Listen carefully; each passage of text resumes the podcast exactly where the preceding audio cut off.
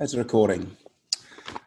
Um, Stunstruck, ordinary people doing extraordinary things. And I just really want to, today I'm super excited for those of you listeners. And um, today I'm going to be talking to Peter Dillon. And um, I really just want to just say what a privilege is to know Peter. Um, he's a fellow Islander.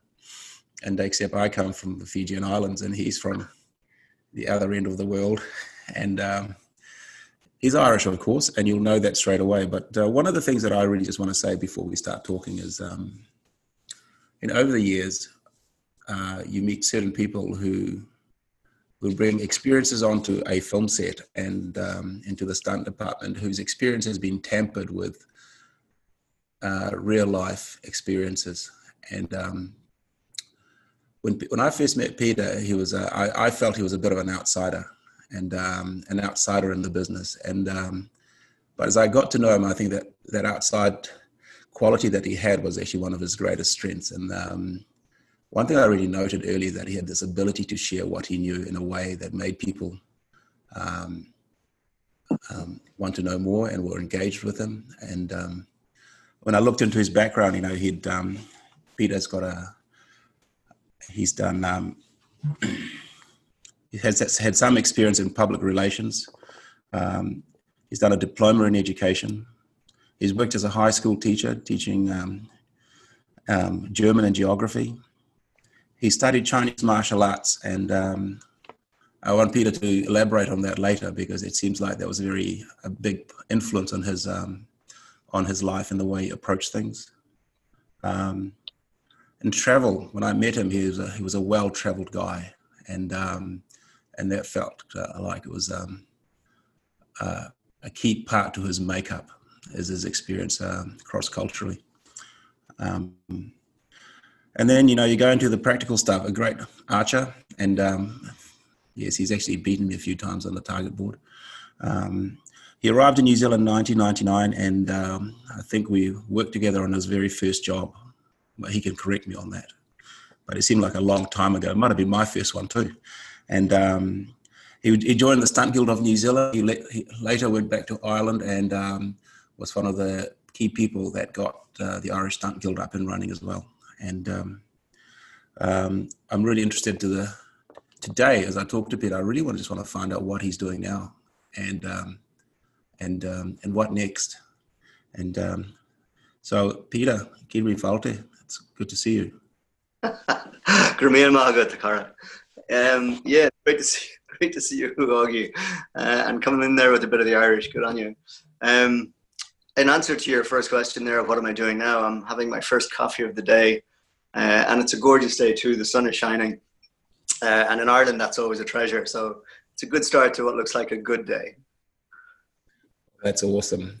Hey, Peter, you know, like um, um, I turned 50 uh, this year, and um, I was working overseas in China, and um, and I felt a tug saying, you know, if you don't get a chance to share some of the things you know, uh, find a platform for it, you will regret it. And um, and I guess this has been part of my journey as, as a stunt coordinator to to do this podcast to share some of the things that I've learned. But more importantly, the, most of my learning has come from um, from working with people who um, who are very driven similarly, not just in making films, but about things that they value and um, you know similar life values. And I and, and, you're very much up there in terms of my list when I just talk to think about who are the first 25 people I want to talk to. It was like Peter Dillon. That's right there. And um, and before we do that, I just before uh, I just want to just get the audience to, to to know you. Can you just tell us a little bit about you and where it all started for you, and um, and how we came to to maybe have met, and perhaps on a project that's probably significant for both our lives in so many ways. You know, um, yeah. Go on, go on. Then you can talk now. for sure. Yeah. it is your podcast. Um, yeah, I, I, mean, I think Irish people like telling stories. Um, and I think a lot of the great stories involve journeys um, from kind of Homer's Odyssey onwards. Um, and I've always loved the notion of Odyssey because it isn't about just traveling from A to B. It's about the unexpected adventures um, that happen along the way. Um, and some of those adventures can initially seem a bit like pitfalls or traps or, you know, you know things that are, are there to kind of trip you up. But all of them, no matter what form they take, depending on how you approach them, uh, become learning experiences. I think, um, and for me, that's the value of the journey. Um, there's a great quote I've always loved from Goethe, who's uh, that famous German author. Um, and it's in English, it's whatever you can do or dream you can do, begin it because beginning has power in it. Um, and I've always loved that notion um, that beginning, we all know this from, from starting again and again and again within our own lives, that the energy required to start something is quite a powerful type of energy. And sometimes we feel like that's running out maybe, but it's always there. And I think, you know, if you feel the urge, like you've just described there with the podcast, to start something, then start it. It may not go the way you thought it was going to go, but it will go somewhere. Um, and it's the somewhere and the journey to that somewhere that I think that provides the, the life adventure, you know. So with that as a preamble, um, yeah, I worked in, I did a degree in university and then worked for a year in public relations. Um, learned a lot from it, particularly to do with writing and communication, I guess. Um, but it wasn't for me. It wasn't my thing at all. Uh, and so I reapplied for college, went back and did a higher diploma in education to become a school teacher. Um, and I think that also ties in with what you're saying there. Um, regardless of, of, of the format or the venue, I've always loved the notion of sharing something that I that's that's become important to me with someone else. You know, um, that seems interested in it as well. I think the ability to kind of teach and is about about connection and the ability to connect um, and and share something with some with someone else, whether it's a group or an individual. You know, so the idea of teaching had always appealed. Um, plus, the summer holidays always appealed as well because in Ireland, June, July, and August, they say they're the three best reasons for being a teacher. Um, but they're they're the holidays that we have in the summer, plus the others during the year. So I began traveling at least I would go be gone on the first of June and back at the end of August. Um, so basically, one year and four, I was I was abroad, and because of the martial arts that I was doing, my first choice of destination was always uh, Asia, um, Southeast Asia, and in particular Malaysia, actually. So my journey with martial arts began in university with a man called Sung Yu Cheng, who was Chinese Malaysian, and he was studying over here. And I had done some martial arts before, and I knew I was looking for something, but didn't know what specifically, really. I couldn't put my finger on it. Um, as a kid, I was always into the great mythologies, you know, the Irish mythologies of Fionn McCool and Cuchulainn, um, the kind of the warrior code, the warrior caste. I always love this sort of stuff, the Knights of the Round Table, um, the stories of the Shaolin monks, you know. So later on, as a kind of a person starting on that journey, I, like I said, I knew I was looking for something, but didn't know what. Um, but when I met Cheng, um, for him teaching the Shaolin system, which was Hudkar Shaolin, it wasn't his a, a sport or a pastime. It was part of his history and his culture and his heritage and his tradition. And he would only teach it in that holistic context. And if you weren't interested in that, then he wasn't wasn't interested in you. Um, and actually, the first time I asked him to teach me, he said no. Um, and as a, an Irish teenage kid, that was like, what do you mean no? Um, but that's quite a Chinese thing as well, just to see if you're serious and uh, get you to come back three times, uh, which I did. And so he was my first teacher of Shaolin. And with him and through him, I began to realize that there are doors through which you can go that I didn't even know existed. You know, ways of seeing the world, ways of seeing how we can interact and communicate. And his way of teaching and the Chinese way of teaching was quite different as well. I think the West has tended to move in a very spoon fed kind of a way, um, focusing too much on individual items and less about the connectivity of information. So, um, but with the Chinese form of teaching, it's there's no spoon feeding, there's crumb dropping, and it's up to you to follow the crumbs and pick them up, eat them, digest them, and then move on. You know. Um, so in the beginning, to be honest, it was quite a slow process, but I knew that this was now what I was looking for. And so when I was 20 for the first time, I went out to Malaysia uh, to to visit him when he was back there, and met his master. And that experience with that master and that school really blew my mind. Um, and in a sense, provided a, a, frustration because I knew I had to go back to Ireland and I'd now seen what these people could do and I wanted that. Um, but Cheng had now moved back to Malaysia to support his family. And so we were kind of left on our own, kind of kung fu orphans back in Ireland. but then, as these things often do, um, one of our students and a good friend of mine came across a man in London called Han Kim Sen, who was a disciple student of a very famous martial artist called uh, Chee Kim Thong. And Han took us on as his students, and therefore Chee Kim Thong became our master.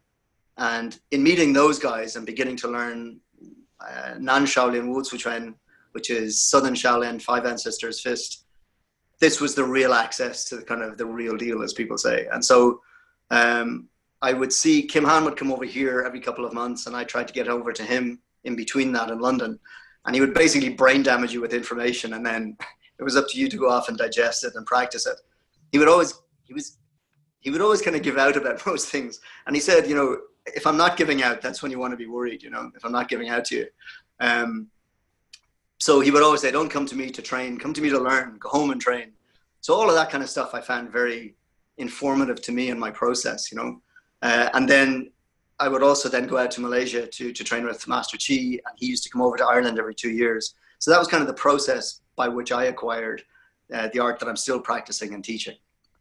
Um, I feel like I should take a breath and, and see am I heading the track that you want me to be on for your podcast? Shall I keep going? Yeah. Right. So absolutely. no, absolutely. This is um look, um as you're talking, I'm just trying to absorb it all. It's um, and one of the things I, have I've noted about you over the time that you you think about issues really deeply, and um, and you know by no means. Um, and one of the things that we had in common is our Catholic upbringing, and um, which we talked about at a deeper level as well. So you know, and you've got this um, mystical um, practice that you're absorbed into. And you know just um, just tell us a little bit about that link as well because that's um, that's quite key as well because you know you're a deep guy. And uh, these are the issues that i had to deal with you know when i was learning martial arts you know me as an islander and the way i viewed the world and taking on disciplines and uh, that you know it's not sometimes for me it's not so much um, i have a very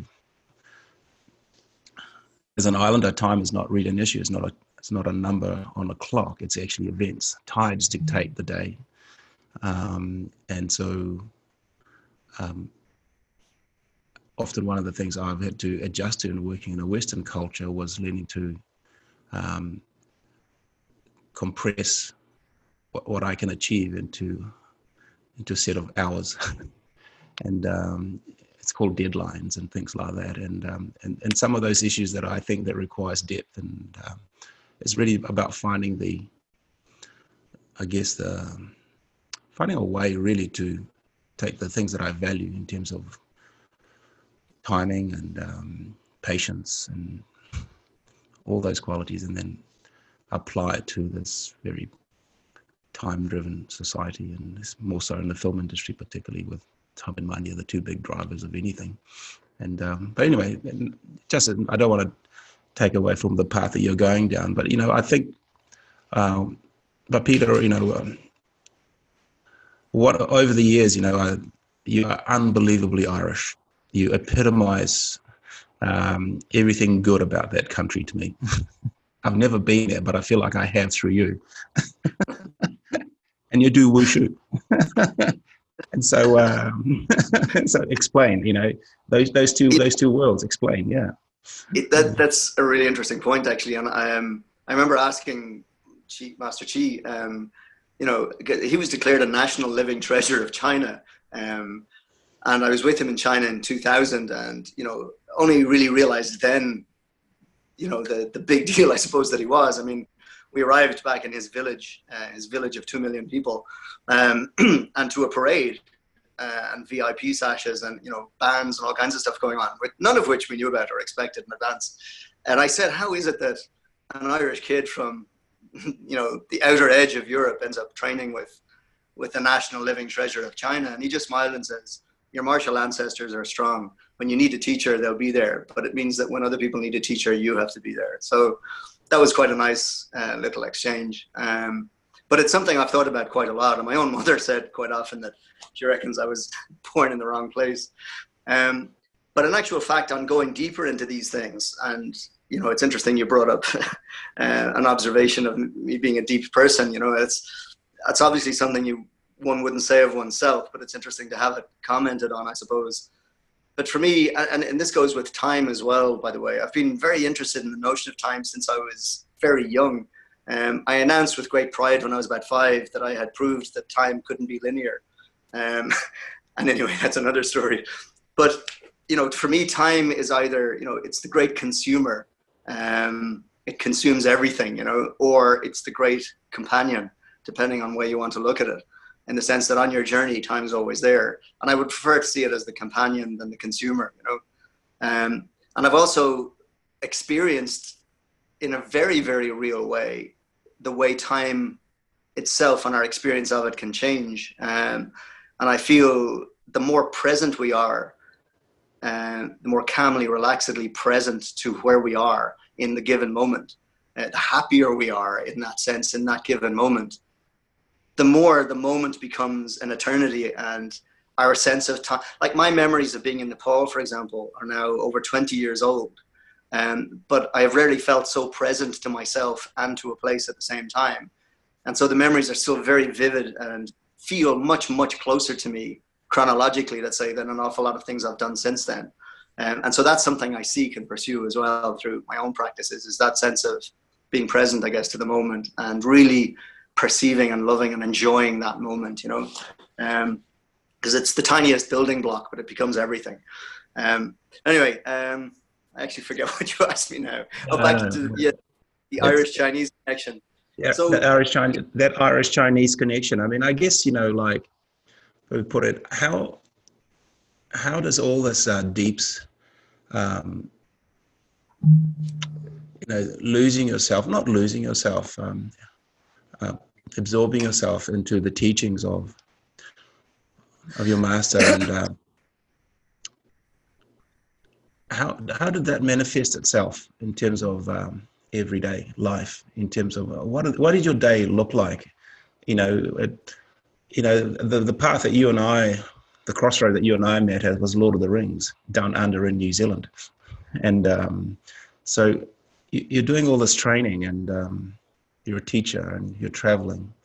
Um, yeah, how did that kind of manifest itself day to day in terms of your life and your routine, and um, and ultimately led you to working on a, a show like Lord of the Rings. And uh, for me, that was when when you just look at something that's so it's not even deep at this point of the conversation. We made a movie. and uh, how did a guy like that, who's having these deep experiences, end up making a movie? And to be working in a department that's perceived by many as a really shallow department, which is called stunts and uh, you know, a lot of people try and find depth in it, and there is when you look into the business that we're in. But just how did you get there? And especially on a show that was so commercially um, sensitive at the time, with a lot of expectations, and I think there were people um, who were giving up their soul to be working on that project, and um, just you know, carry on and bring bring yourself over to New Zealand. Yeah. Um, so again, a, a good question. Um, and I think having worked for years as a school teacher, uh, the the vocational aspect of that is very clear and obvious. You know, the, the, giving side of it, the you know, you're there for them. It's as simple as that. Um, if you're a, a decent teacher, it's my belief anyway. And I definitely, you know, you've hit on something there that I definitely struggled for the first couple of years with that sense within stunts that it felt ultimately uh, a very selfish activity. um, I was in it for me. I was looking for the next job. Uh, I was enjoying the adventure. Um, and initially, I kind of struggled a bit to find, well, where, you know, where's the value in this really above and beyond, you know, uh, just doing the job and taking the paycheck. Um, and then I realized that it doesn't matter where you are in the world or what you're doing um, if there are other people there, then there's an opportunity to. The one choice we never have, Augie, is to have no effect. Um, you will always have an effect, regardless of you know of whether you want to or not. And I think the more conscious you are of that, and the more you can be more deliberate you can be about that. And so I consciously began to try and be mindful of my interactions with people and decided very consciously to be courteous and respectful of everybody to the best of my ability, regardless of who they were, uh, and certainly not just behaving in an appropriate way up the food chain. But that would, you know, kind of sicken me really uh, as a way of being. And so, wherever you are, you have society, and society is cooperative and interactive. Um, everybody has broken bits, uh, and most people spend a lot of their time trying to hide, hide those broken bits. Um, but you know, it's also nice every now and then to come across someone that you can trust enough to share them with, and actually um, form a, a, kind of a relationship and a friendship. And so for me, that's that's how stunts integrated into the kind of the life that I suppose was important to me in the first place. You know, um, and we started off there a minute ago talking about the apparent disparity between an Irish fellow learning this Chinese art so so in, in, you know so so thoroughly, I suppose, in terms of investing myself in it. And in actual fact, you know, the the Celtic worldview and the Chinese worldview are very similar in a lot of ways. Um, if you take the concept of yin yang, um, a lot of people say yin and yang. There's no such thing as yin and yang because the two cannot exist um, separate from each other. They are a single item. They are a dynamic. They are a movement of energy from one to the other constantly. You know, they're the machine of the universe essentially. Um, and in Irish culture, everybody would be familiar with the Celtic cross. So you've got your basic cross with that kind of circle at the top. Um, and predating Christianity, you had a very similar symbol, um, which was a circle with a kind of a cross through it without the extended piece at the bottom. And what that represented was the vertical and the horizontal represented the apparent opposites of light and dark, male and female, hard and soft, yin yang.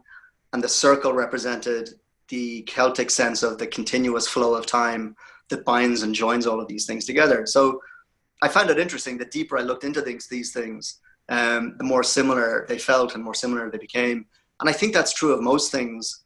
If you if we go if we stay on the surface, like if we stay on the surface of our hand and we look at the five fingers, they seem very separate from each other. But if you follow them, you know, deeply to the heart, you end up at the same place. Um, and I think there's a lot to be said of spiritual practices and physical practices in the same sort of way. You know, you dabble around on the surface, you'll just see the differences. And I think humans, God love us, are always trying to I don't know, find the separation and the sep- you know that tribal approach to life, you know. Mm. Um, and we gather around the T-shirt and the flag and the concept and the idea, whatever, um, believing that that separateness or that sense of identity makes us in some way special. And in a lot of ways, it does. And I appreciate what you said earlier about me being Irish. But I think far more important that, than that is the journey to discovering the connectedness of people. Um, everybody wants to feel accepted, comfortable, safe, happy, have a laugh you know, enjoy some food, have a beer, have a roof over your head. And, you know, that's, that's kind of feeling alive, I think. Everything else beyond that is either gravy or bullshit, really. Um, and so for me, the simplicity at the heart of things is something that drives me, I suppose. It's about stripping away and looking for what's at the heart of stuff. Um, and so, really, the journey that I went on, I took a career break from teaching uh, because I wanted to go to the Himalayas. I'd always wanted to go for some reason. I don't know why, to be honest. I just knew that I needed to sit on a Himalaya.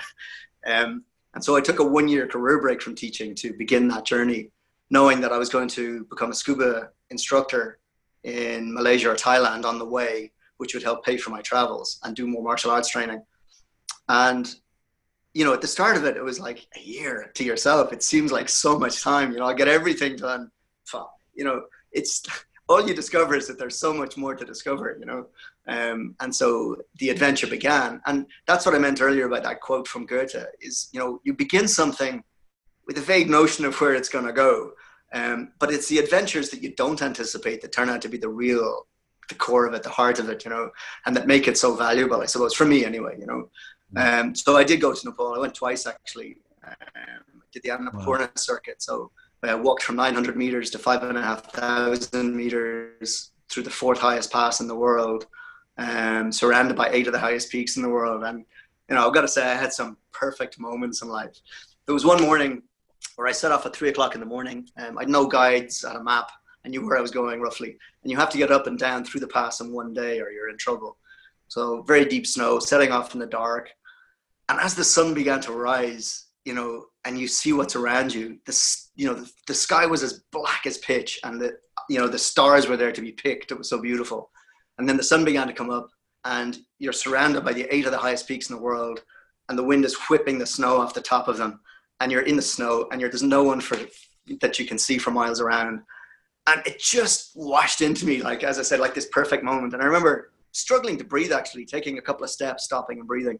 But I dropped my rucksack and took out my tin whistle, and just fell back in the snow and lay there in the snow in the Himalayas playing my tin whistle. and, honestly, that was a per- one of my perfect moments, you know, and a, and a great memory. Um, but anyway, so I decided I wasn't nearly ready to go home and uh, uh, headed to New Zealand towards the end of that first year away. Um, and because I was a school teacher, I managed to get a work permit. Um, and then it wasn't that I wanted to go back into teaching. I wanted to explore other ideas residency then. And again, that came through reasonably quickly. So I was now free to kind of do what I wanted in New Zealand rather than just teach uh, in a school. And to be honest, the school system was really beginning to piss me off, basically. It was all about crossing T's and dotting I's and less about the education of the child, you know. Um, and I was beginning a bit frustrated with that, I think. Um, but anyway, through it was through martial arts. Um, there's a guy in New Zealand, Master Chan. He's a lovely guy and a very good master of his uh, of his practice. And he became a very good friend. And um, his brother Kin became a good friend as well. Him, Kin, and I were the same age. And Kin lived in Wellington, uh, and I moved up to Wellington around 2000, I think. Um, but anyway, through training with uh, Kin and I used to train together on a Saturday morning. And, uh, some of his students were there this day, and we all went for lunch. And we were introducing ourselves afterwards. And how do you do? You know, what do you do? And one of the guys there, a guy that you know and I know, and a good friend of mine, and I believe yours, um, was involved in the film industry. And I said, "Oh, that sounds interesting. How did you get involved in that?" Um, and essentially, to cut a very long story short, he said we've got there's probably some work coming up on this film we're doing. Uh, it was pickups for Lord of the Rings. I didn't even know what pickups meant, um, and so that that conversation was the beginning of the process that had me turn up uh, in the studio uh, and begin my kind of entry into that world. You know, um, and you know, I, I, did a good bit of motion capture. Again, something I'd never heard of for that for those pickups, as well as some stuff on set. And I tell you, you know, one of the reasons I said yes, by the way, was I just thought would a good story for my travels. You know, um, yeah, why not? You know, having no concept of where it was going to go, where it would lead me, and who I'd meet, and all of that sort of stuff. But the first thing that I realized when I arrived on set, and I think this is worth saying to anybody getting into it, is that I knew nothing. Um, and I looked around at all of these people who seemed to know everything from all the various departments. Um, and immediately I, I, had that notion in my head that, you know, everybody I'm looking at is a jigsaw puzzle piece. And, you know, a 10, of a 10,000 piece jigsaw. And every jigsaw puzzle piece has the perfect shape. It must be that shape or it won't work in the, in the picture. And then each person lays down their piece and eventually that becomes the picture which is why I think everybody on set is as important as everybody else. Mm. Because you imagine building a 10,000 piece jigsaw puzzle and there's one piece missing, regardless of what piece it is. It's just going to frustrate you, know? Um, and so, yeah, for me in the beginning, it was eyes open, ears open, mouth shut, um, and, you know, learn what I could from the people who were willing to kind of share uh, and realize that this was another uh, aspect of life that I had no experience of and, and, was very intrigued by. And one of the things I loved about the physicality of the job was, you know, you might have gathered by now that I quite like to be to intensely do whatever I'm doing or or not be doing anything at all. Um, and so one of the things I liked about doing stunts is that it required physical, mental, emotional, dare I say, spiritual presence. Um, if you're about, you know, if you're getting set on fire, doing a high fall, um, you know yourself, it's never just the once, it's the second take and the third take and the fourth take and the fifth take, you know. Um, and just being absolutely present to that and learning a new level of mastery of various parts of yourself as you face into doing that. Because there's always there's always the first lie, um, which is, have you done this? Have you done this? Have you done a high fall before? Yeah. um, and the lie has to be backed by self belief, uh, because otherwise you'll you'll risk injury or stuff it up or whatever. Um, but there has to be a first time for all of these things, you know. but again, the, the, the, you know yourself as well, that the skill sets and the level of skills involved in all of the different departments. I remember finding a belt buckle just lying on the ground on the set of the pickups for the third rings, and just picking it. You know, it was on the ground, tossed away, lost, and it was this beautiful piece with engraved uh, the the tree of Gondor sort of engraved into the leather around it. I remember thinking, you know how beautiful that was and how much time somebody had spent possibly with an eyeglass working over this thing um, with great pride, possibly, you know, in, in, producing this thing that, that was now lying on the ground. Again, another jigsaw puzzle piece, you know. Mm. So, yeah, I think it gave me access to a way of living intensely and releasing even a kind of an aggression in me that I would always be very careful about, sort of, you know, keeping under lock and key largely without risking harm to anybody else, you know. And so that energy you bring to, let's say, a fight, um, I think it's very cathartic in a lot of ways and very healthy um, to be able to perform with that level of energy. Um, but the key word there is perform. It's about performance, you know.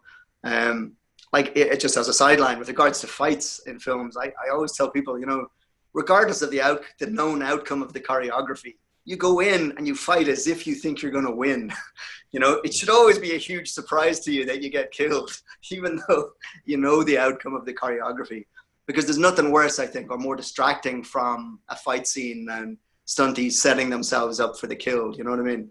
Uh, it, it breaks the story and it takes away from it. So that's a bit of a sideline. But anyway, yeah, I'll take uh, another breather that's so uh, that's so interesting. You touched on something there that you know, and I think my journey was very similar too. Lord of the Rings, particularly in principal photography, I it was an eye opener from the point of view, and I'm just building on what you're saying. There was that um, it was the first time where I felt I could play to my strengths, and part of that was my size and um, you know I, I, could be strong i could act strong because so many of them were the action sequences i was playing to especially when it comes to fights. I was um, you're either doubling or you're uh, you know fighting like a, a, show like xena you're fight you're sometimes it's harder you spend more energy fighting with a child than you do fighting play than play fighting with an adult you know because you have to like restrain yourself so many times. And one of the things that lord of the rings did you're able to arm yourself with these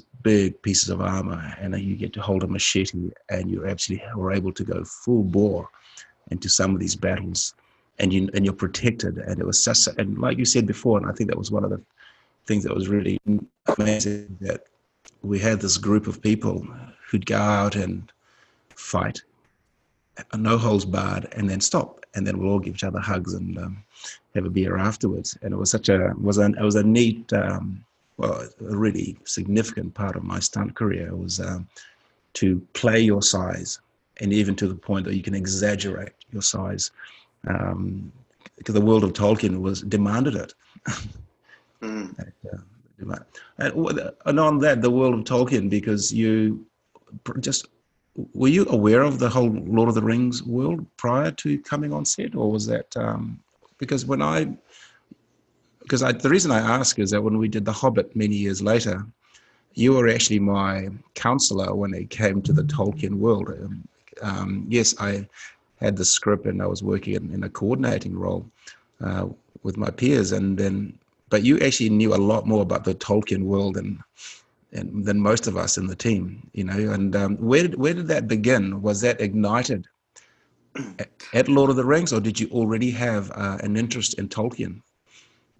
Yeah, I, I think I had an interest in. I think I said earlier that I was always I grew up with a huge fascination and, and love of the mythologies of the world, um, particularly obviously Irish mythology and the Irish kind of heroic tradition, you know, um, but also Greek mythology and, and Roman mythology, which kind of cross over, and Chinese mythology, then like the water margin and the story of monkey and all of this kind of stuff. You know, loved it all, and Tolkien for me very much fell into that sort of uh, basket, I guess. Um, and I think Tolkien has said himself that what he was trying to do was recapture the lost sort of British mythologies. Um, you know, Beowulf existed as a Scandinavian mythology, and the Bó Cúailnge existed as an Irish myth- collection of mythologies. Um, and the British had kind of lost theirs. I mean, even the story of, of uh, you know King Arthur and the knights had become I kind of lost and changed and, and sort of modernized or you know marketed and all that sort of stuff. So the, that's why he went into the depth and the detail that he did with the creation of this world. Uh, and you go back to something like the Silmarillion, and so that takes place over epochs, you know, uh, huge tracts of time, and looks at the from you know creation mythologies and the gods and all of this kind of stuff. So, you know, he went into it in such detail that it became very real. About, and I think with all mythologies, there's they tap into something within us um, that we, if we don't actually really believe they're there, we kind of wish they were, you know, on some level. Um, and I, for me, they are real. You know, they're they're there within us as a creative force. You know, um, uh, you know, you, we were talking. Well, you talked briefly about spirituality earlier, and the sort of Catholic upbringing and things. Um, I, I think even as a kid, I, I, if I'd only felt there was there was this, you know, I'd have felt very claustrophobic. I've always had a sense that there is more to it. You know, um, and in in in the concept of Taoism, the Tao uh, is is you know, the Tao, the the Tao that can be articulated is no longer the Tao, and I love that. So you you can't articulate it, you can't explain it, you can't, you know, you can't define it or li- because that limits it, uh, and the Tao can't be limited, but you can experience it. And so that notion that there are things there that we can't define, but we can experience, makes perfect sense to me. Um, and I think the mythologies kind of tap into that sort of feeling. You know? um, and so, yeah, I had read up, excuse me, uh, that's not COVID, by the way. I had read up um, quite a lot of the sort of the uh, the appendices to do with his writings, but also kind of dictionary style books of his stuff. So you look up Ent or you look up Mordor or you look up whatever, and it gives the full description and explanation of what that was. And I just loved having a kind of a that sort of solid sense of the world that I was reading about. So, and this went back to um, I remember a school teacher when I was very young reading The Hobbit to the class and loving it. And then I think when I was about 11, I read it again myself and like loved it again. And I think after reading The Hobbit, I tried reading Lord of the Rings, but it just felt too much like a big school book, you know, with millions of names and dates. And I kind of gave up on it when I was 12.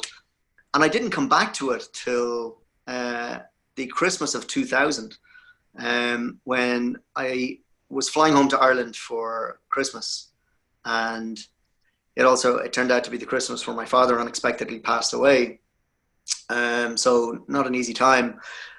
But anyway, in the airport in Wellington to begin that journey back home, I was looking for a, a fat book to read on the ridiculously long flights back to Ireland. And you know, obviously, I heard that Lord of the Rings was being filmed in New Zealand at the time, um, and so I decided oh, I'll buy Lord of the Rings and give it another go. So uh, I bought a nice hardback copy you know, that was illustrated by Alan Lee and began reading it for the first time. And I've got to say, it took me probably about two months to get through it. Um, and oddly, three months after my father died, Master my master uh, Master Chee passed away as well. So to my father and a father figure, both going within three months of each other. Um, and I remember, I think I was unemployed at the time in New Zealand. I, I sold a bunch of crap that I owned to get ticket to buy tickets to fly to New Zealand to go to uh, Master Chee's funeral, and then went back out to the islands to work teaching scuba diving to earn the money to get a ticket back to New Zealand again. um, but then two months after that, that's when I had my first uh, day on set on Lord of the Rings. So I had bought the book at Christmas, read it, loved it, got big into it again, and five months later I was on set. So um, a bizarre kind of five month period in terms of loss and gain, you know um, and I would see it all intimately connected as well. Um, so yeah, uh, again, I forget what led us to me saying that, but or what your question was, but um, yeah, I'll, I'll take another. It's, it's absolutely um, it's just fascinating, and I, I look at um, one of the things that I've well, you know, particularly with you, and uh, post Lord of the Rings, you know, we've been on Waterhorse, Narnia's, all these other films that has, um, you know, but it started there.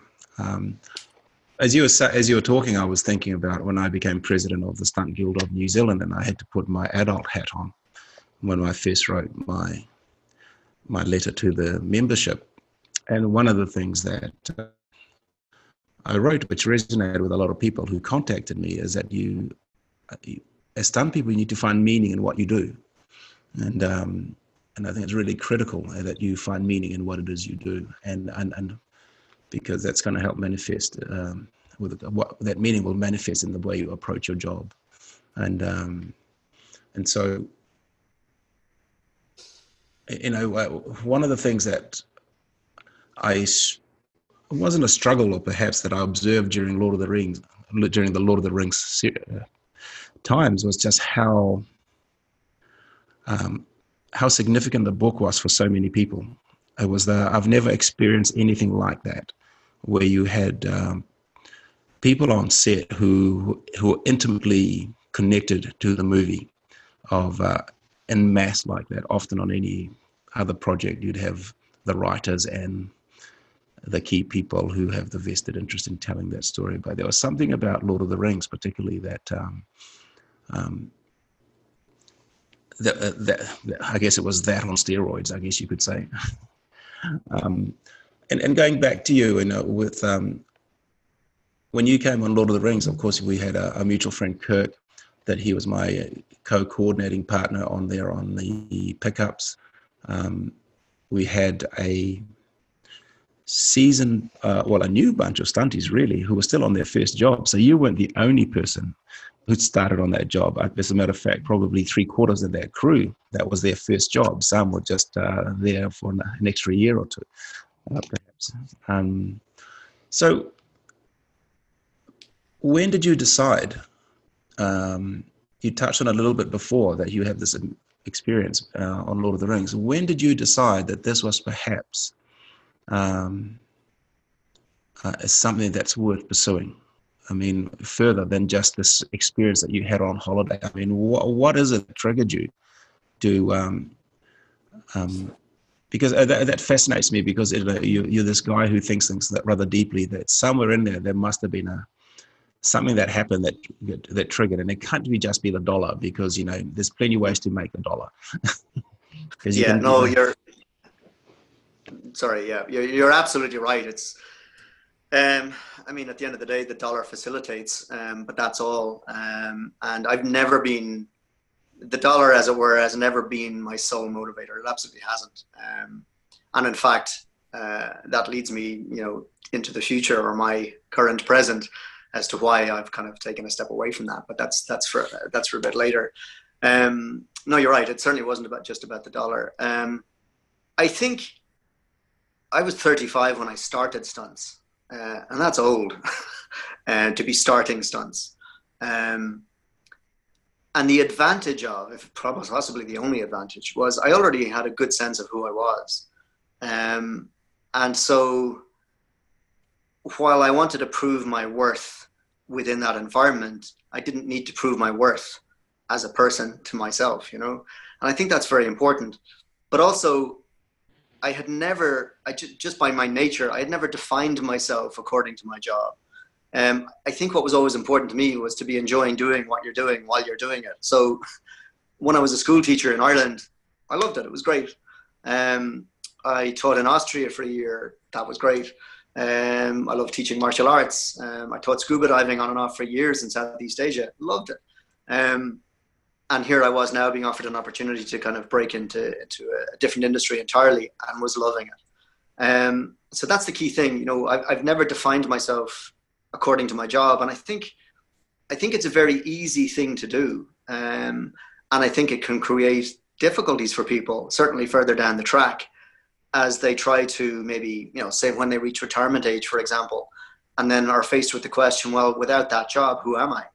Um, and you know the statistical rate for people dying within two years of retiring is unnecessarily high, I believe. Um, and it has a lot to do with that. It's that ex- you extract the job, and a, a, huge part of the person gets extracted with it. Um, if you haven't had a different type of a journey or a different sense of yourself within all of that. Um, so uh, that that's what I was bringing with me, I suppose, as a person into the industry. Um, and then after that, like I said, eyes open, ears open, mouth shut. But I kind of I, felt, like I said, I referred earlier to the intensity of what's required of you. Um, I think you might have been the person I told that first lie to, by the way, of, yeah, I've done that before when you were getting us to fall off the back of the monocle or something. Um, but I absolutely, I, you know, had total confidence that I could do it. So I was happy to tell you that lie. You know, um, you also said something to me which I've never forgotten. Uh, I may have repeated to you since. Um, you were walking away and you stopped and you turned back and said, "Remember, we're just making a movie." um, and it was a beautiful perspective to put it into because at the end of the day, you know, an episode of TV or a movie, no matter how big, is never worth somebody's life. um, and so it, it becomes incumbent on us, especially in our department in stunts, to ha- to be able to do what you say you can do, um, and to be there for the people around you. Um, I remember, I think it was Bomber. Um, Rob said to me, "You know, you can work on in any department on a film set and hate the guts of the guy you're working with, but not stunts, because you can quite literally be holding the other person's life in your hands." And so there's a level of trust required, and I loved that as well. Um, I think that was very important to me. So it was it was finding these values and then challenge my, challenging myself physically, I suppose. Um, but at the same time, not getting lost to it. Because the other thing about the film industry is, well, two things. I think it's an incredibly dysfunctional environment in a lot of ways, you know, um, in terms of what it requires from people and the way it might feed ego and all of those kinds of things. And then it can also be very seductive, you know, we want you, we need you. Oh, really? Oh, that's great, you know. Um, and and then it's always about the next job as well. Uh, very few people are satisfied with the job they're currently doing. It's always about what's the next one, you know.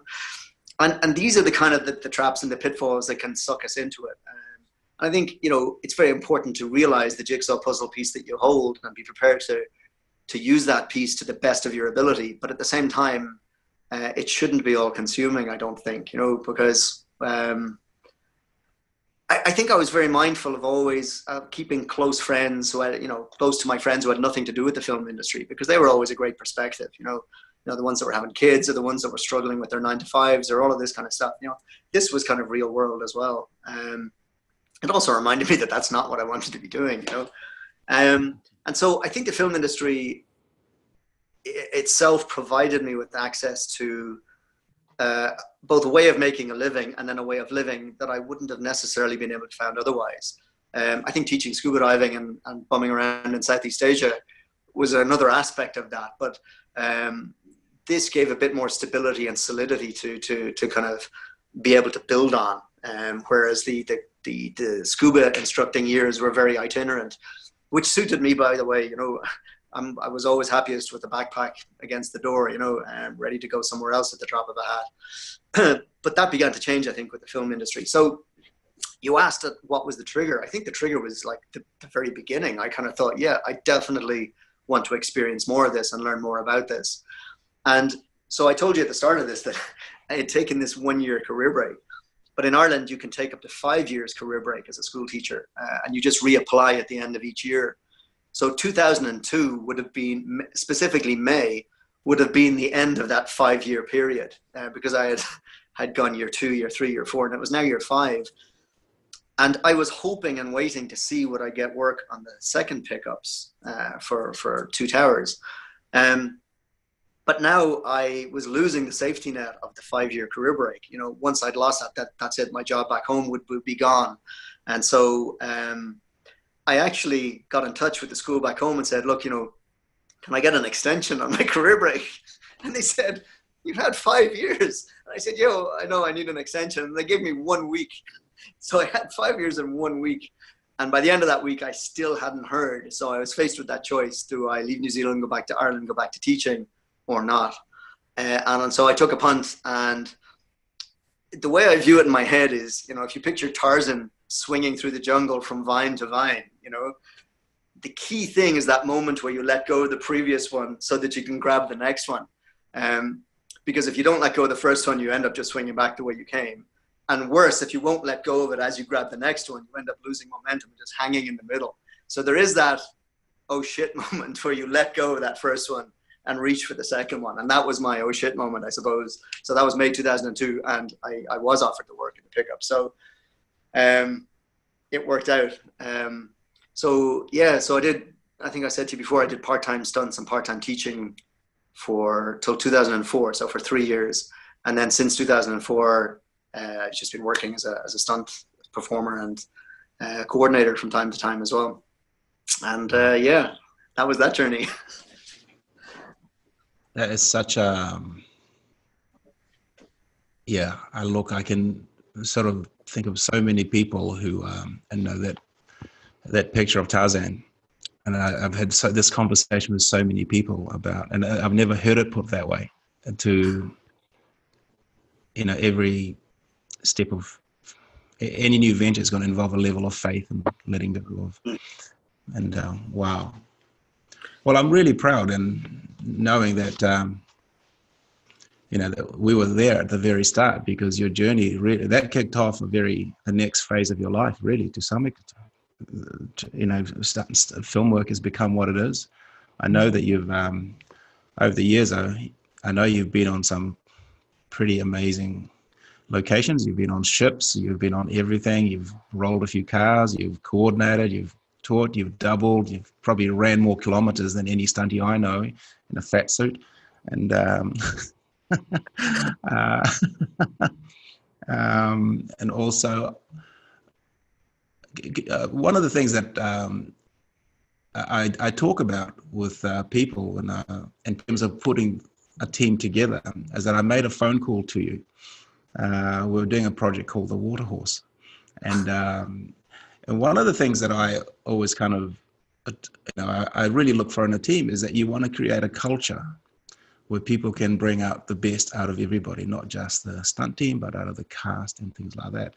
And for me, that warranted a phone call to the other side of the world, and um, you know, who understood what, what I guess to some extent you understood me, and I and I understood what you can bring to the table, and uh, in that sense, and we uh, we needed a level of maturity when we were working with this very young boy called Alex Etel, who was 12 years old, I think, and um, and the story of the water horse demanded an approach that was going to be there's going to be unique to Alex, you know. And I always say, you know, that we don't have to. Um, when I work with kids, the people that you've got to um, gain the greatest trust of is the parents.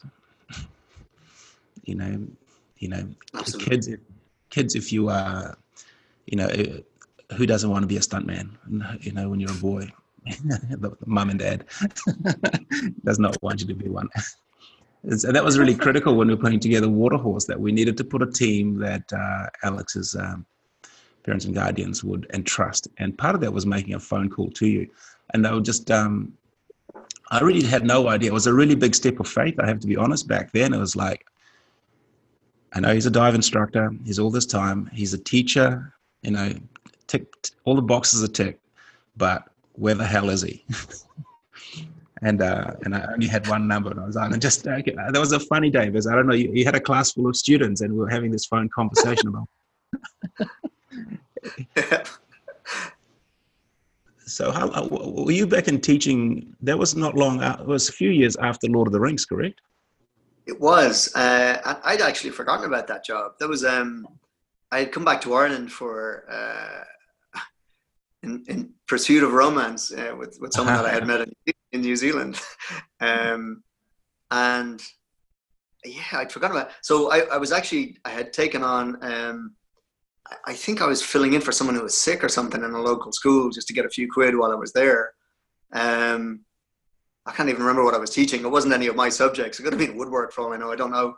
Um, I think you had Japanese students. Did I?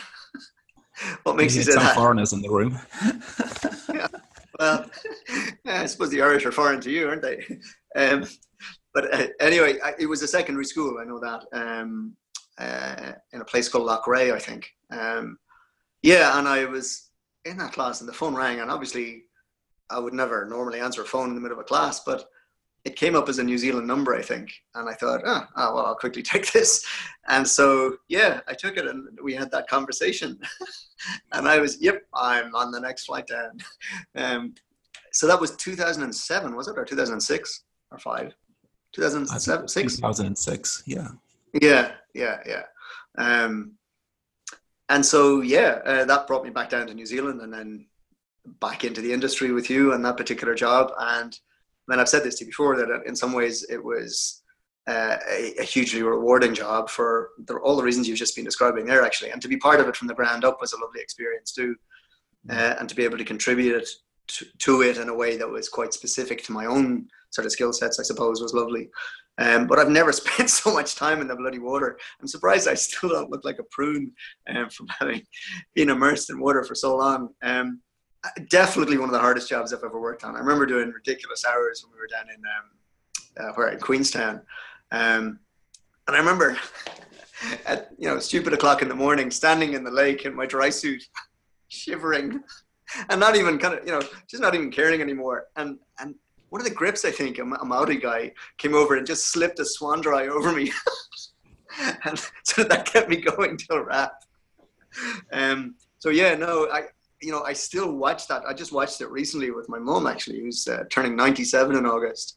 Um, and I still watch it very fondly because the memories are so vivid. Again, that's another example of very vivid memories that feel very close to me rather than, that might be the trauma though, um, rather than, you know, they feel a lot closer than a lot of other jobs that I've done since. Um, mm. So yeah, uh, thanks again for Waterhorse. Well, I think uh, one of the things about that particular project, I, I, still stay in touch with our director, as you do, Jay Russell, who's, uh, you know, and and whenever the topic of water horse comes up, every single person who was on it that I know is, is a memorable job, a great job, yeah. best job ever. You know, that term gets used so much nowadays, but it really yeah. is one that I remember. And um, recently, Alex and I uh, met up on Facebook. He's now this man. You know, he's he's in his twenties now, and yeah. um, and Bob, his um, his grandpa, we still stay in touch. It's such um, there, there's so much um, variety, and in terms of just, and I think for those who are listening, you know, um, it's, it's one of those jobs where um, if you have an idea of what stunt work is, well, this one will change it. Um, what, what Waterhorse was was essentially um, like for my back, from for me as a coordinator, what needed to happen was that it, when you're budgeting a show, I think to do a show like that we required 25 people, and um, but one of the things that was really evident in the show, in in terms of when I was doing prep was that um, in my discussions with Jay and Barrie Osborne was the producer was that you know we needed to have Alex pretty much engage with our department uh, daily. And uh, we had another body double from Tyrone, who was a son of another stuntman, that we needed to say, have these uh, two boys fit into our world because wherever they go, we were going to go with them. And so I did something rather drastic, and and, it, and we paid the price for it, but the payoff long term was worthwhile, and that was I halved the stunt team, and uh, from 25 to 12, and um, and because uh, I felt strongly at that time, and uh, I hadn't, I don't think I, have got two little children at that point, yeah, and I just felt that uh, these two boys needed a group of men, particularly around them, that would um, prioritize them. You know, that they'll be the role models that these two boys needed, and I think part of the success of that show was the fact that whenever those two boys are in the water or on a rig, they could make eye contact with one of those twelve gentlemen Morgan, yourself, Tim, Wynnum, uh, Justin, you know, Al Pop for the season done, John Osborne, all these, you know, everybody had a name that he reg- they registered with. And, um, and it was one of the successes of, and we were working in a real environment, I just said, was winter in the South Island, big ask. Um, so yeah, amazing, amazing, memorable job. And we prepped for it in slightly unorthodox, and that was we went down to the south coast of Wellington and looked at the seals and walked along the rocks, and um, you know, they were, Tim and the, took the boys out jet skiing in the harbour and camped out one Sunday afternoon, and um, it was just a very unorthodox approach to make a movie, but the payoff in terms of um, uh, and I think the probably the the biggest one for me was when we did the explosive the the scene at night when the explosion in the water and Tyrone. Um, uh, I know that you know the day the time was getting on, and um, I knew that you you're always nervous when you ask somebody young and it's two in the morning. Can you go one more time? and Tyrone looked at me and he went thumbs up. He says, sure. and it was the last take of the day and was perfect, you know, because there are many variables to a show like that, obviously. And, uh, but to be able to have the freedom to ask a, a child to just go one more time at two in the morning was absolutely awesome. And and I, I think yeah. that's one team. That's one team I'm really proud of when I think back over my career. It's just the dynamics of the, the individuals that made that team. I, I have to agree with you actually, and for me, um, in terms of the stunt world uh, and how it's changed a little bit, I think um, for me that was a kind of a dream team in a sense, in that it was very much all about the strength of the team.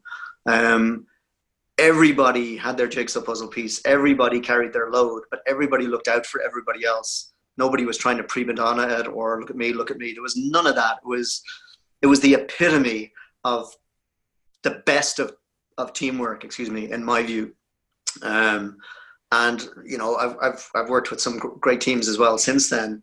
Um, but certainly, I think what I took from that and what I learned from that about team and how team must be in order for it to function properly within that department. I took with me through all the jobs I've done since. Um, and I remember working on Penny Dreadful and working on a very complicated fight sequence where we had 25 stunties providing 147 kills, fighting seven lead actors, all in one one scene. Um, and I put together a beat sheet for that fight for the coordinator. And he said to me later, when you said you were going to do that, I thought, that's great. No, you won't. um, because I thought it was too complicated. But the whole thing was color coded and it, it, you know, I knew where everybody was at any given shot. And given that there was only 25 stunties providing these 147 kills, you needed to know what the camera could see at any given moment and how many lead actors so that the stunties could populate that. But at the same time, then um, allow people to shift around. It was a bit like a Rubik's Cube so that any one move created a whole bunch of other moves and it worked and it, it allowed us to shoot the crap out of it in quite a short period of time and get loads and loads of really good stuff um, but in order for that to knit together everybody you know if you've got someone just you know losing it and getting tense and, and shouting and all it just falls apart i think. Um, and it's not a nice environment anyway who wants that? But to have everyone getting a sense of yeah we all know what's going on we know where we are you know and it's slick and it's quick and it's you know. And then months later um, we went back to pickups on that and vic armstrong was actually um, co- uh, second unit director on it and i was coordinating for him because the the actual coordinator on the show was off um, doing another unit and so i got to coordinate with vic armstrong second unit directing for about 10 days and there was a, a scene where um, Wes Studi, uh, the Native American, very well known uh, actor, was playing a character called Kaetenay. And they were starting him from a kneeling position. And, uh, and Vic says to me, What's the next move from this? And I couldn't remember because it was three months since we'd actually filmed it. And uh, but there was a kind of a logic, you know yourself. There's a logic to the way movements happen and all this sort of stuff. And and so I said, this is what he does next. And just as I've given that answer, the uh, continuity lady comes over with her iPad and says, "Oh, I have it here," and I'm thinking, "Oh Christ!" And uh, sure enough, it was exactly what I just said. So um, it, that kind of worked well, and just keep the Chinese face, as it were, uh, and move on. But I just remember um, at the end of that block of coordinating with Vic, him putting his big heavy hand on my shoulder and saying, "Good job, Pete. Well done." And for me, that was huge. Um, but the whole point of that is that ties me back to that memory of how a team can be, needs to be, and should be um, to provide the best possible product and the best possible environment for the people that are in it. Because ultimately, it's all about the people. Um, because it is a day of your life, um, and that needs to mean something. You know, I believe. Oh well, you know, I think um, you know that was a job. I think you drove every possible American war vehicle, and um, you know, tra- tra- travel in every possible craft. Um, yeah, and how to function with little sleep and Red Bull.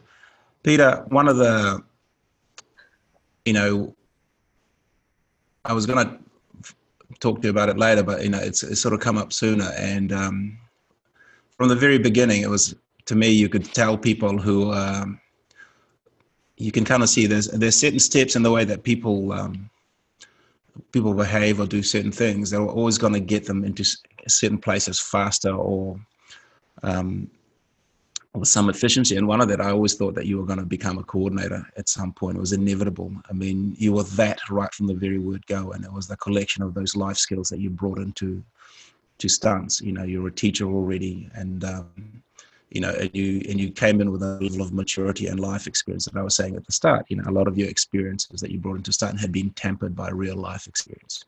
You know what it is to struggle. You know how to persevere. You don't go to the Himalayas, you know, without without knowing what perseverance is, and come back. And, um, you know, and travel itself, you rub shoulders with people of all kinds, and you've got to get on with them and see the best and look at the worst in people for what it is. It's just a, a, quality that you have to deal with, not something you need to try and destroy or whatever. It just everybody comes. So you're so you're in the you're in the stunt business and um, you worked on Waterhorse and some of these shows. So did you see that when at some at what point did you decide that coordinating was going to be the next step? Did that kind of evolve naturally? Was that something that you pushed as well given the circumstances that you have and going back to ireland you're this international guy? Um, yeah did you push for it or did it kind of did it invite you coordinating? Yeah not only did i not push for it it's never been my ambition. Um, right and that might sound like an odd thing to say under the circumstances and given our conversation, but um, and yeah, it, it is what everybody sort of anticipates you will do uh, as you move on. Um, but you know yourself, it, it is a very different job from being a stunt performer. Um, and for me, it isn't necessarily the natural progression.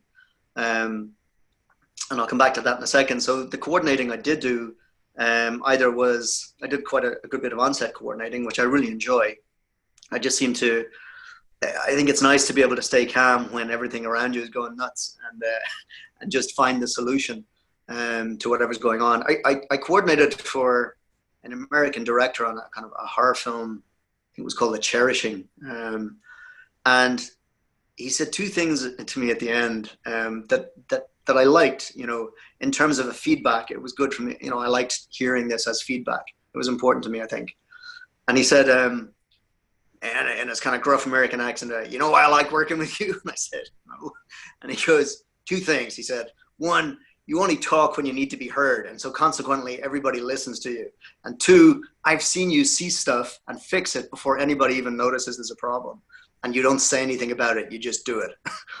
and I liked that. Um, I think we've all worked with um, in environments where people, I don't know, talk because they like the sound of their own voice or worse, feel that they need to, to continuously refresh their status and presence in the area uh, and then speak when not necessarily when it doesn't necessarily advance the program as it were um, and so for me you know the, job of coordinator is to quietly facilitate everything happening um, from our point of view, from our department's point of view, and also keeping. And this is something I very much learned from you as well on Waterhorse is is that we're you know keep an eye on everybody's safety, not just uh, the safety of, of our of the people under our direct care. You know, um, but you know, as a kind of a, an ambition to go on and become a coordinator, it's just never been my ambition. Um, it's more of a managerial role. It's more logistical, um, and I love the performance side of it, um, doing something in front of camera. I also love the fact that it's largely anonymous, by the way. Um, so we're in this unique position as stunt performers of doing our stuff in front of camera, being able to see it nice and clearly on the finished product on the cinema screen or the TV screen. Um, but nobody really knows who you are. Um, and that ties in with what I said to you the other day about the advantage of being nobody, you know. Um, and that really has, I've always really enjoyed that. Um, but in 2016, I was standing on the set of Vikings, and I realized, and this ties into what I said earlier, that I was now only there for the paycheck. And I thought, no, that's that's not right. I felt I felt a bit. So I came back from New Zealand after The Hobbit at the end of 2013, thinking things would quiet down work-wise, and then was just flat out between Vikings and Penny Dreadful and um, into the Badlands and went up for a little while onto Game of Thrones just for uh, to do some previs stuff. And so it was the great complaint, but I felt like I was a hamster on a wheel, running like crazy and going nowhere. And I realized it was kind of time for the next adventure, you know. Um, and I was starting to get some coordination, coordinating gigs um, without looking for them. And and I realized very much, even though I knew it had never been my ambition, and then having done it, I did enjoy it. I have to say, and I, I definitely enjoyed it, um, but knew that it wasn't uh, where I wanted to be going next with my next adventure, as it were. Um, so in 2016, I remember I went to Costa Rica because um, why not? Uh, and it was beautiful. And I remember I was on a beach and there was some kind of little market stall selling these huge, effectively sheets uh, with some kind of print on them. And there was one that, that was essentially blue with uh, a tree of life up through the middle of it and it spread throughout it. And the sunshine was coming through it and it looked absolutely beautiful. And I consciously bought it um, as the first thing for my new place, wherever that was going to be. so it was kind of the first step literally that the first step towards whatever was going to be my next adventure. And in fact, uh, that's it there. I don't know if you can see it. Right. It's uh, it's kind of folded over that, couch now. And so in 2000, I looked around and in beautiful places in Ireland and Donegal and Galway and Wicklow. And anyway, after another amazing kind of a story, found this place here in West Cork. Um, so I'm on the side of a mountain, Mount Gabriel, with the sea just behind me, um, which combines just the perfect geography for me, ocean and mountains, you know. Um, and I'm surrounded by two and a half acres around me. Um, and the place itself is, is, is just, there's something about it that has a power and an energy to it. Um, and so I, I knew what I wanted to do. I knew I wanted to get back to teaching the, the, the Wu Tzu, the five ancestors fist and, and Qigong. But it was more than that. I think you know, I think when I moved back to Ireland, it was quite an angry place actually, um, in the sense that, like the rest of the world, we'd gone through this great economic crash, but it felt kind of like the people responsible for that crash weren't being held accountable. But you know, the average person on the street was paying for that through their increased taxes and all the rest of it. And there was a sense of frustration, a sense of death by a thousand cuts, as each year something else seemed to be added to the burden. Um, and then you had you know, sort of Trumpism on the left and Brexitism on the right. And it just felt to me like I was starting to be infected by this anger uh, unconsciously. And I realized that unconsciously I was actually pouring my energy at stuff that I could do nothing about. And that tied in with this feeling of, okay, yeah, it's definitely time for the next thing. Um, and the next thing wasn't going to be in the film industry as such. Um, although you know we always keep our ties uh, to something that you've been so intimately connected to for so long. I think, and so the next adventure was going to be first and foremost to nourish me um, in my life, uh, and then anybody who found it was welcome to it. Was the idea. Um, so I've called this place in Irish Charman and Huil Vyog, which means sanctuary of the little forest. Um, and Little Forest is a direct translation of Shaolin in Chinese. So again, back to the start of our story, it links the Chinese and the Irish together. And I've built a, a training hall um, just behind the house up there, and I've started teaching again. And um, started teaching one year ago, and I now have 32 students uh, coming to seven classes a week for the, the, the, kung fu and the qigong, and I am loving it. Um, you know, the place itself is an element of the practice the place itself has an impact on the people who arrive here and on me on a daily basis. Um, and I feel that I'm growing again within something that I've always loved because the, the, the five ancestors, it's the only, it, it's the main continuity thread throughout my whole adult life. Um, everything else is something that I've kind of done and moved on to, but uh, on from, but this has stayed with me the whole time. So there's a beautiful sort of completion of a circle um, it's not really a circle because you're not back to the same point. It's more of an upward spiral, I think. Um, mm. And it's another opportunity to, to start growing again. And I've been absolutely impressed with the people turned up to learn, you know. Um, you know, the, the, chief psychiatrist for West Cork, um, his wife is a doctor. Um, there's, there's physiotherapists, there's uh, practitioners of different kinds, there's other martial artists, um, tree surgeons. You know, you've got people from all walks of life with really interesting mindsets um, and therefore good questions coming to something that uh, that I believe the deeper you go, the more you find. You know, um, and so that's where I am at the moment, and that's where that's that's where I am. So I guess that's why, yeah, I can see why the stunt coordinator route would have seemed like the natural progression from the outside.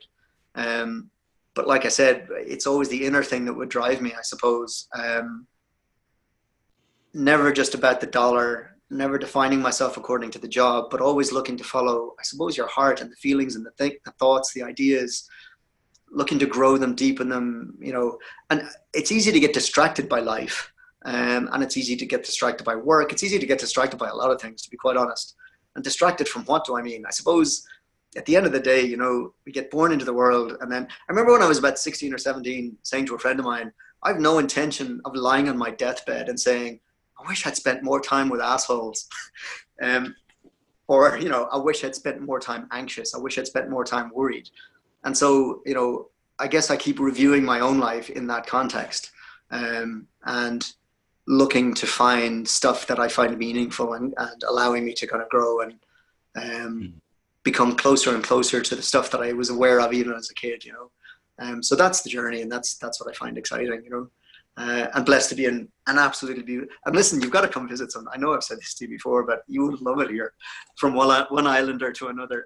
Um, I, I, have found myself, you know, I, I know how much you love the outdoors and engaging with the elements and with nature. You know, um, it was you that said to me, "There's no such thing as bad weather, just bad clothes." um, and I, I, have been places around here where I thought, you know what, Augie would love this.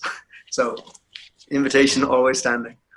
Well, thank you so much. And um, and look, I think if there's one thing that um, that's been, you know, I know that there's things out there that people really struggle with, and one of the things about, and and I guess this is the reason why we're sitting here talking. And um, when you when you invest so much and put yourself, your body on the line, as some people would like to put it, and in an industry like stunt business, and at some point it is at some point i just have to face the fact that what i'm doing is essentially uh, putting bums on seats and selling popcorn that's one level of that work and um, and there's this other part where you're, as you've really touched on it so well to, right now is you know um, i don't ever if there was ever such a thing as a calling to the film industry well i never got it i think the industry was called to me and uh, and it's uh, it's helped shape um, the it's helped explain myself in terms of um,